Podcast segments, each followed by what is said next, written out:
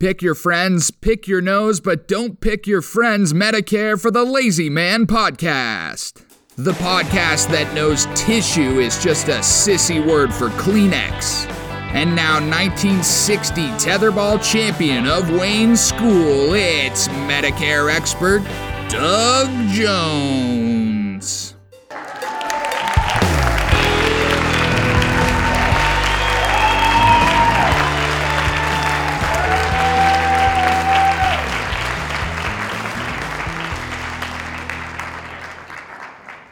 Well, hello, everybody. Welcome to another exciting episode of the Medicare for the Lazy Man podcast. We are so happy to have you joining us today. Thank you very much for dropping by. We are uh, here to help you feel comfortable about Medicare, whether you're lazy or not, whether you're a man or a woman. Uh, this podcast is designed to help you understand that Medicare is not something to be afraid of. It's probably going to be an improvement in your life, or at least uh, cost effective health insurance protection or health uh, protection against the possibility of going broke because you need medical treatment that turns out to be very expensive. Well, that's what Medicare is all about. It's going to pay your medical bills for the most part, but not by itself. It's going to need some help from you. So you're going to have to decide what sort of help you're going to give the Medicare program. But it sounds more complicated than it really is. What you have to do is buy my book you'll know everything you need to know within a very short period of time. It's not a big, heavy book. It's not a long book. It's not a complicated or scary book. It is an easy how to for people approaching Medicare. The name of the book is, as you might have suspected, Medicare for the Lazy Man 2023. And if you go to barnesandnoble.com or if you go to amazon.com and put Medicare for the Lazy Man 2023 into the search window, you're going to see the many options available paperback, hardcover, ebook, or Kindle version. And eventually there's going to be the 2023 Audible book. Uh, Amazon people tell me they're working feverishly to get that thing done and shouldn't take more than a couple more months. But you will have that eventually, uh, that option to buy the Audible book. If you like listening to this voice, you'll have the opportunity to do that all day and all night. Anyway, the uh, podcast is not only a uh, means of support and a means of of uh, providing uh, uh, the uh, necessary confidence that people need as they join Medicare, but it's also a way for me to talk to my good friend and spiritual advisor, Randy Carson, periodically. So I think that's what I'm going to do right now. Hello, Randy. How are things with you today? Mr. Jones, it's doing awesomely cool. Well, I'm glad to I, hear that. I just looked up a bit of information that we were both wondering about before the podcast started. Oh, uh, the the flashlight we were looking for is a Maglite. You're exactly right. I just thought of it before your mouth said it. And, and I don't know uh, why we can't think of things when we actually need the information. But I, I looked up Amazon and I said, okay, flashlight. And, uh, you know, obviously there's a million of them, but the one we were thinking about is Maglite. And they are really, really pricey nowadays. Oh boy, what kind of money are you giving for a Maglite? Uh, the three cell, the three D cell version. Uh huh. Thirty-seven bucks. Oh boy, I think I have the four D cell version because uh, it's really long, and I'm guessing that'd probably be up around fifty bucks by now. Yeah, and I don't. To be honest with you, I don't use a flashlight enough to justify a four thousand dollar flashlight. Same here, same here. And I was talking about those little cheap Chinese uh, flashlights with the LED bulbs and the C cells. Those yeah. things pretty much illuminate anything I need to look at. So they're convenient when I'm crawling around underneath a car. If I don't use a trouble lamp, I use one of those little Chinese flashlights, and that is pretty much what I need. Yeah, and odd, you know, oddly enough, have you ever tried, uh, you know, crawl you, you know, crawling around underneath a car? That kind of got me thinking. Have you ever tried one of those headlamps? I have one, but it's um, not something that I think about until I'm already under the car. So well, that's it's a problem. That's a problem. it's problem. inconvenient. it's inconvenient in that regard. That, that's really a problem because if you're under the car, uh, then you think about it. then you're going, oh well, I can't. I, I'm not going to crawl out to get that now. I'm just going to work in the dark. It'd be nice if I had a friend to follow me around and get things that I've forgotten. It would be so convenient. I thought that's what what was going to happen when I got married. I thought now I have a Yeah. built-in buddy to follow me around and just do the things that I've forgotten or get the things and hand them to me that I've like hand me tools and stuff. Yeah, that's how I learned. That's how I learned the tools. My dad would be working on one of our uh, some of our equipment. Hey, hand me that crescent wrench. I knew exactly what he was talking about. Hand hand me that box end wrench. You know, hand me. You know, I knew it all. And uh, I'm my wife. You know, and I'm not crowing on women because they don't have an opportunity to learn some of those things. But the only thing my wife knows Uh-huh. is a screwdriver or now her family i don't know where they got this name but i always called them needle nose pliers Sure. okay well in her family it took me five years to figure out that they called them peaked nose pliers Okay, that's pretty wacky. That is certainly nothing I would ever have thought was. I mean, I wouldn't if somebody said that to me, I wouldn't know what the heck they were talking about. well i didn't for five years so my wife thought i was just dumber than a brick Well, I'll tell you something. It is uh, uh, it's a learning process, and if you're right, if she doesn't have the opportunity to learn, then she's not going to learn it the same way you have learned it. But I, as I said, I was I had a, an unrealistic view of what marriage was all about. I thought marriage meant that I had a built-in buddy to follow me around and help me with the things I forgot. Or to go over across the room and get something that I needed that it was inconvenient for me to get, and I was uh, disabused of that notion. You you were really disappointed. That's that's what children are for. You say, "Hey, little Billy, go go get me a oh, give me that eight inch box end wrench." Uh, oh, what's that, Dad? oh well, it's this one here, and don't you ever forget it because the next time I expect you to know it. Well, that was actually what I used. Uh, I used my younger siblings for TV remote control operations. That was that was the most important thing. Turn the channel to five. Of course, they didn't know what five was, so no, keep Yeah. going. Oh, you went too Yeah. far. Go back. Yeah. yeah. Turn it up while you're there. Turn it up. Don't move. The rabbit ears are working just perfectly now. Just stand there, will you, Sammy? Yeah. Oh boy. Oh boy. Hey, we probably ought to talk about a little Medicare stuff today. What do you think? Yeah, we should. We should. I'm I'm gonna go ahead and uh, you know mute myself so I can listen to the Medicare stuff here All right. because I think I see something on the I see something on the schedule here that I'm really looking forward to. Well, during the time that you were out getting more coffee, I actually added a couple of things to the schedule that aren't there. So, which is the item that you like? The AARP's billion dollar bounty. Okay, I'm going to pencil that in as a uh, a uh, podcast episode piece of content for today. But the first thing I'm going to uh, tell the audience is that as we're recording this, which is uh, middle of January of 2023, it is finally being announced by government people or by somebody out there, and I haven't. I've only seen the headlines. I don't know what the story is yet, but apparently hospitals are finally coming clean about the number of COVID deaths. Now, I know that Randy and Margaret both got COVID in uh, early. Well, Margaret got hers late in 2020, and Randy got his early in 2021, and they both had one heck of a time. But they eventually came back, and they're healthy as horses now. But many people were uh, who had deaths unrelated to COVID. Uh, the hospitals lied about their cause of death, and it's now coming to surface that uh, those of us who were very skeptical of this whole COVID thing are being vindicated. Um, I know for a fact that COVID was really tough on older people, and I think I would put Randy and Margaret and I in that category. But uh, it was uh, very uh, less than than uh, tough on people that were younger. Kids, no, no kids got COVID and and had any sort of uh, long lasting problems. Middle aged people without um, co-related or co co uh, um, God, what's the term for that? It's uh, without other uh, medical problems like diabetes and so forth. Those people uh, would go through COVID and come out the other side without any huge problems.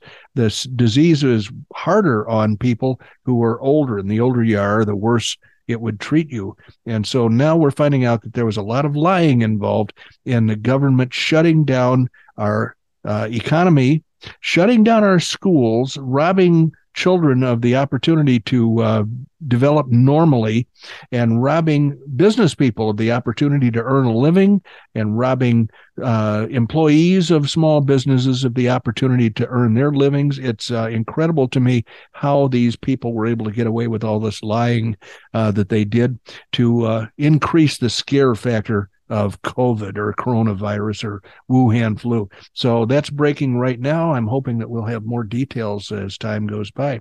Another thing, I just got an email from a client of mine, and I want to share with you what she said because it's kind of important, a little on the frustrating side. But uh, this episode, uh, this last episode we had, we talked about drug plan selection, how to select the drug plan that's going to be the least costly out of pocket for you as a client. Now, here is a client who uh, crossed over from uh, 2022 to 2023. And she says, Hi, Doug. I hope you had a good holiday. Not sure if you can help me. I noticed that my premium for my prescription drug plan went up to $10 more a month, which is a lot, especially since my prescriptions cost me so little even without the insurance. Who do I call about this? If this is the premium going forward, I need a different policy. A jump like that is too much. If you can direct me as to who I can call, I'd appreciate that. Wasn't sure if the customer service number on my card would be the people I should contact. Thank you very much. And her name is Nancy. And I have to break the news to Nancy later on today that the window of opportunity to select a new drug plan has passed us by. And uh, the government will prevent her from getting a new, less expensive drug plan because she didn't do it during the what they call open enrollment or the AEP, the annual election period. Now that starts on October 15th of each year and ends on December 7th of each year. So had she told me during that period of time that she was going to get an increase in her drug plan premium starting January 1st, I would have said, let's take your drugs, your preferred pharmacies, and your location, plug them into the uh, or the uh, Medicare.gov website and see what the best plan for you going forward will be. I have done many, many things to try to help people do this on their own. And some people either miss my efforts uh, they don't they don't understand that that's what I'm doing. Like in the book, I've got a whole chapter explaining how you can select your own least expensive drug plan out of all the drug plans that are available in your area. I forget which chapter it is, maybe chapter 11, but it's a step by step thing that allows you to go to the government website, use their database to pick out the cheapest drug plan for you. Well, these drug plans are just like Medicare Advantage plans. You'll sign yourself in for a drug plan that starts January 1st, and then you're stuck with it all year long. Meanwhile, these guys that have these drug plans can change the rules in the middle of the uh, year. They can drop drugs from their formulary. They can increase their uh, prices. Mostly, they make these changes to be effective the following January 1st. And then what they're forced to do is they're forced to send a document called ANOC, A-N-O-C, Annual Notice of Change, so that uh, they will list all of the things that they're going to change. Let's say the monthly premium is going to go from $5 to $100. So that's pretty excessive, but I've had companies that have gone from $20 to $55 and they don't want to tell anybody so they bury it in this annual notice of change but when you get a document in the fall from your uh, drug plan your prescription drug plan and it says this is your annual notice of change it's very good to read that thing to see if there are any landmines that are going to make your drug plan totally different in the following year than the plan you thought you were buying. Drug plans will not stay the same for life. It's the big complaint that a lot of people have with Medicare Advantage plans. They will change from one year to the next, and you can't do a thing about it until annual enrollment or annual election period in the fall. And that's the only time that you can change Uh, of course, with Medicare Advantage plans, it got to be almost a criminal activity, which is why I don't sell Medicare Advantage plans. So they added another time, the first three months of the uh, following year, you can change once. It's not like an unlimited amount of changes, but you can change once if you accidentally screwed up during open enrollment and forgot to change. So look at your annual notice of change or call me, your agent, and I will find you the least expensive prescription drug plan available in your area for the following year. And somehow Nancy's um, level of service from me either was wanting or she never told me that she wanted to look at it. She didn't look at her annual notice of change because it was a boring legal document that confused her, or she did not want to plow through it all. One reason or another, there is. Uh, a change that occurred in her drug plan that she shouldn't have to suffer from, but it's the way the process was set up. Unfortunately, she's going to be stuck with that plan for the balance of this year. So then Randy, before he ran away, uh, mentioned that he wanted to hear about AARP's billion dollar bounty. And I thought, you know, that's not a that's not a bad idea. So this was uh, an article that was published last June of 2022. So it starts out in September. AARP, the giant organization for older Americans, agreed to promote a burgeoning chain of medical clinics called Oak Street Health, which has opened more than 100 primary care outlets in nearly two dozen states. The deal gave Oak Street exclusive rights to use the trusted AARP brand in its marketing, for which the company pays AARP an undisclosed fee. AARP doesn't detail how this business relationship works or how companies are vetted to determine if they are worthy of the group's coveted seal of approval, but its financial reports to the IRS show that AARP collects a total of about $1 billion annually in these fees, mostly from healthcare related businesses which are eager to sell their wares to the group's nearly 38 million dues paying members. One of those members, I might say, by the way, is my father, who's been pushing up daisies since 1987. But AARP still considers him a member in good standing for some reason. Anyway, a paid AARP partnership comes with a lot. AARP promotes its partners in mailings and on its website, and uh, the partners can use the familiar AARP logo for advertisements in magazines, online, or on television. AARP calls the payments royalties. AARP's 2020 financial statement, the latest available, reports just over $1 billion in royalties. That's more than three times what it collected in member dues, just over 300 million according to the report.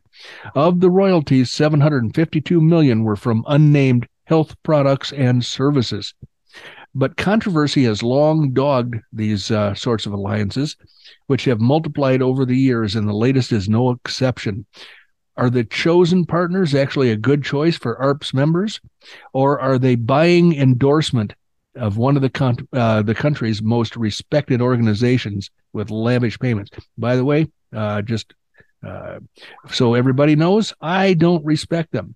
This article calls them one of the country's most respected organizations. Uh, they get no respect from me. I don't have a problem with AARP. Uh, this is going back to the article. I don't have a problem with AARP endorsing travel packages, said a health policy analyst uh, but when AARP lobbies on Medicare issues while profiting off of partnerships with those who are marketing to the Medicare patients, that certainly is a problem.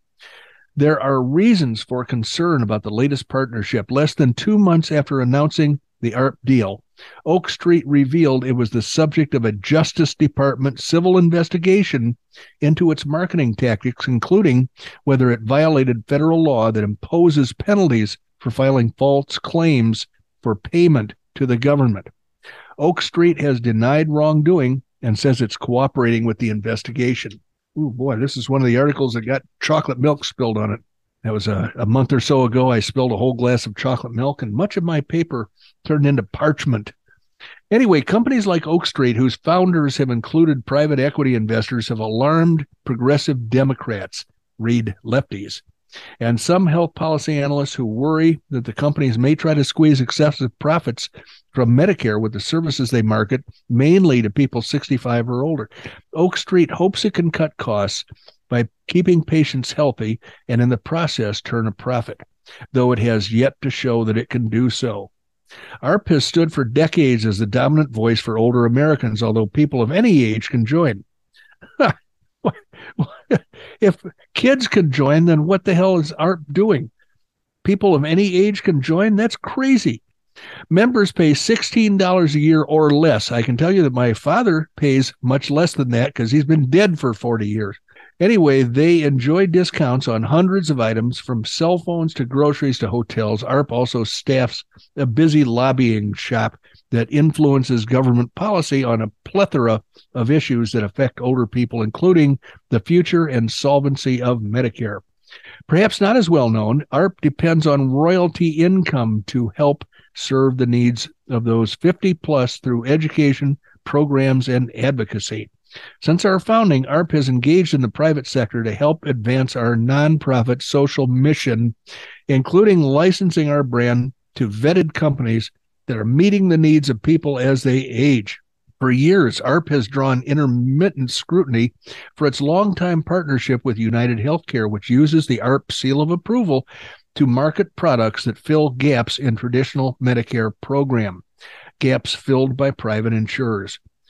The arrangement has brought in hundreds of millions of dollars in annual royalties, according to court records. Uh, this guy said that AARP advocates for policies that are in the best interests of seniors without regard to how it may impact revenue or any licensing agreement. He says this must be an AARP representative saying this. Uh, AARP has taken many strong stands against the insurance industry, citing opposition in 2017 to proposed legislation that AARP said could have hiked seniors' premiums by as much as 3000 a year. Yeah, that sounds like a bunch of horse hockey to me. Uh, another guy who left AARP in 2011 after more than two decades as its policy chief says business interests were never a consideration in those decisions. I can absolutely say that was never the case we have we separated those operations. Uh, I smell a rat there. But that allegiance or that alliance raises alarms among critics who see conflict of interest that undermines uh, the group's credibility to speak for all seniors on critical Medicare policy. I know that AARP has chosen to support um, political action that is directly contrary to what is the best in the best interest of uh, older people and Medicare participants. And I know for a fact that AARP is looking out for AARP's bottom line number one, and that anything else is a secondary consideration. So this article uh, goes on and on and on, but it's basically you've heard the crux of the thing, which is that AARP is a cash cow uh, for those who want to pay it millions and millions, maybe up to a billion dollars in royalties, what they call royalties. And uh, they form this partnership. It's like holding hands with the devil, as far as I'm concerned. And I would not uh, let one penny of my revenue or my income go to AARP if I could avoid it. I'm not a member. I'm not happy with them. My uh, my goal in life is to make sure that AARP goes down in flames and that AMAC, AMAC, uh, rises from the uh, from the flames or from the ashes like a phoenix and takes over. That is a more conservative um, special interest uh, group for older Americans that are more conservative. And AMAC, I think, is the place that uh, people's dues money ought to be spent uh, because it offers much more freedom and uh, the kind of thing that uh, AARP doesn't seem to offer. So that's uh, my editorial stance on this position on this uh, subject. Uh, Randy, I see the crickets not only have chirped several times, but I, am trying to gracefully get out of this uh, political uh, posture I've taken, and I'm having trouble doing it. So maybe you should interrupt me now. Well, you know something, Doug. I agree with every word you said there. So uh, let me go ahead and uh, gracefully sign us out of this particular episode today.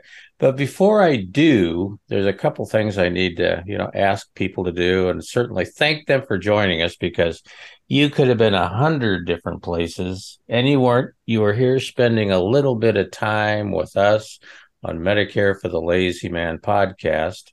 A couple things I always like to mention before we sign off. For for whatever reason, it, it becomes a little bit cloudy sometimes that Doug really is a nationwide licensed agent. So you can send him an email at dbj at mlmmailbag.com on just about any topic you want to, insurance related. And Doug has got the experience, the knowledge, and the know how to answer that question legitimately, which uh, hmm, maybe some other people don't. So you can also do that. Send him an email. He just likes to, you know, hear from you too.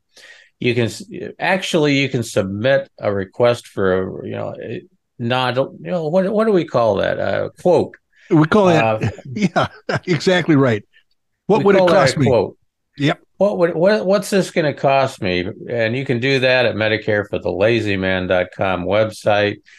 But before we sign off, you know, find some place to give us a rating. We would very we would very much appreciate a five star rating, but four would be good too. And we are always in the midst of rating wars in the podcast business, so we would really appreciate that.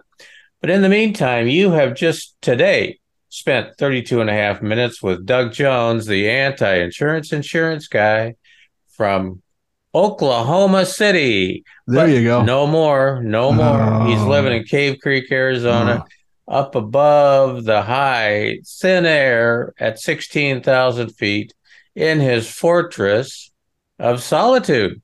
Bye bye, everyone. Thank you for joining us.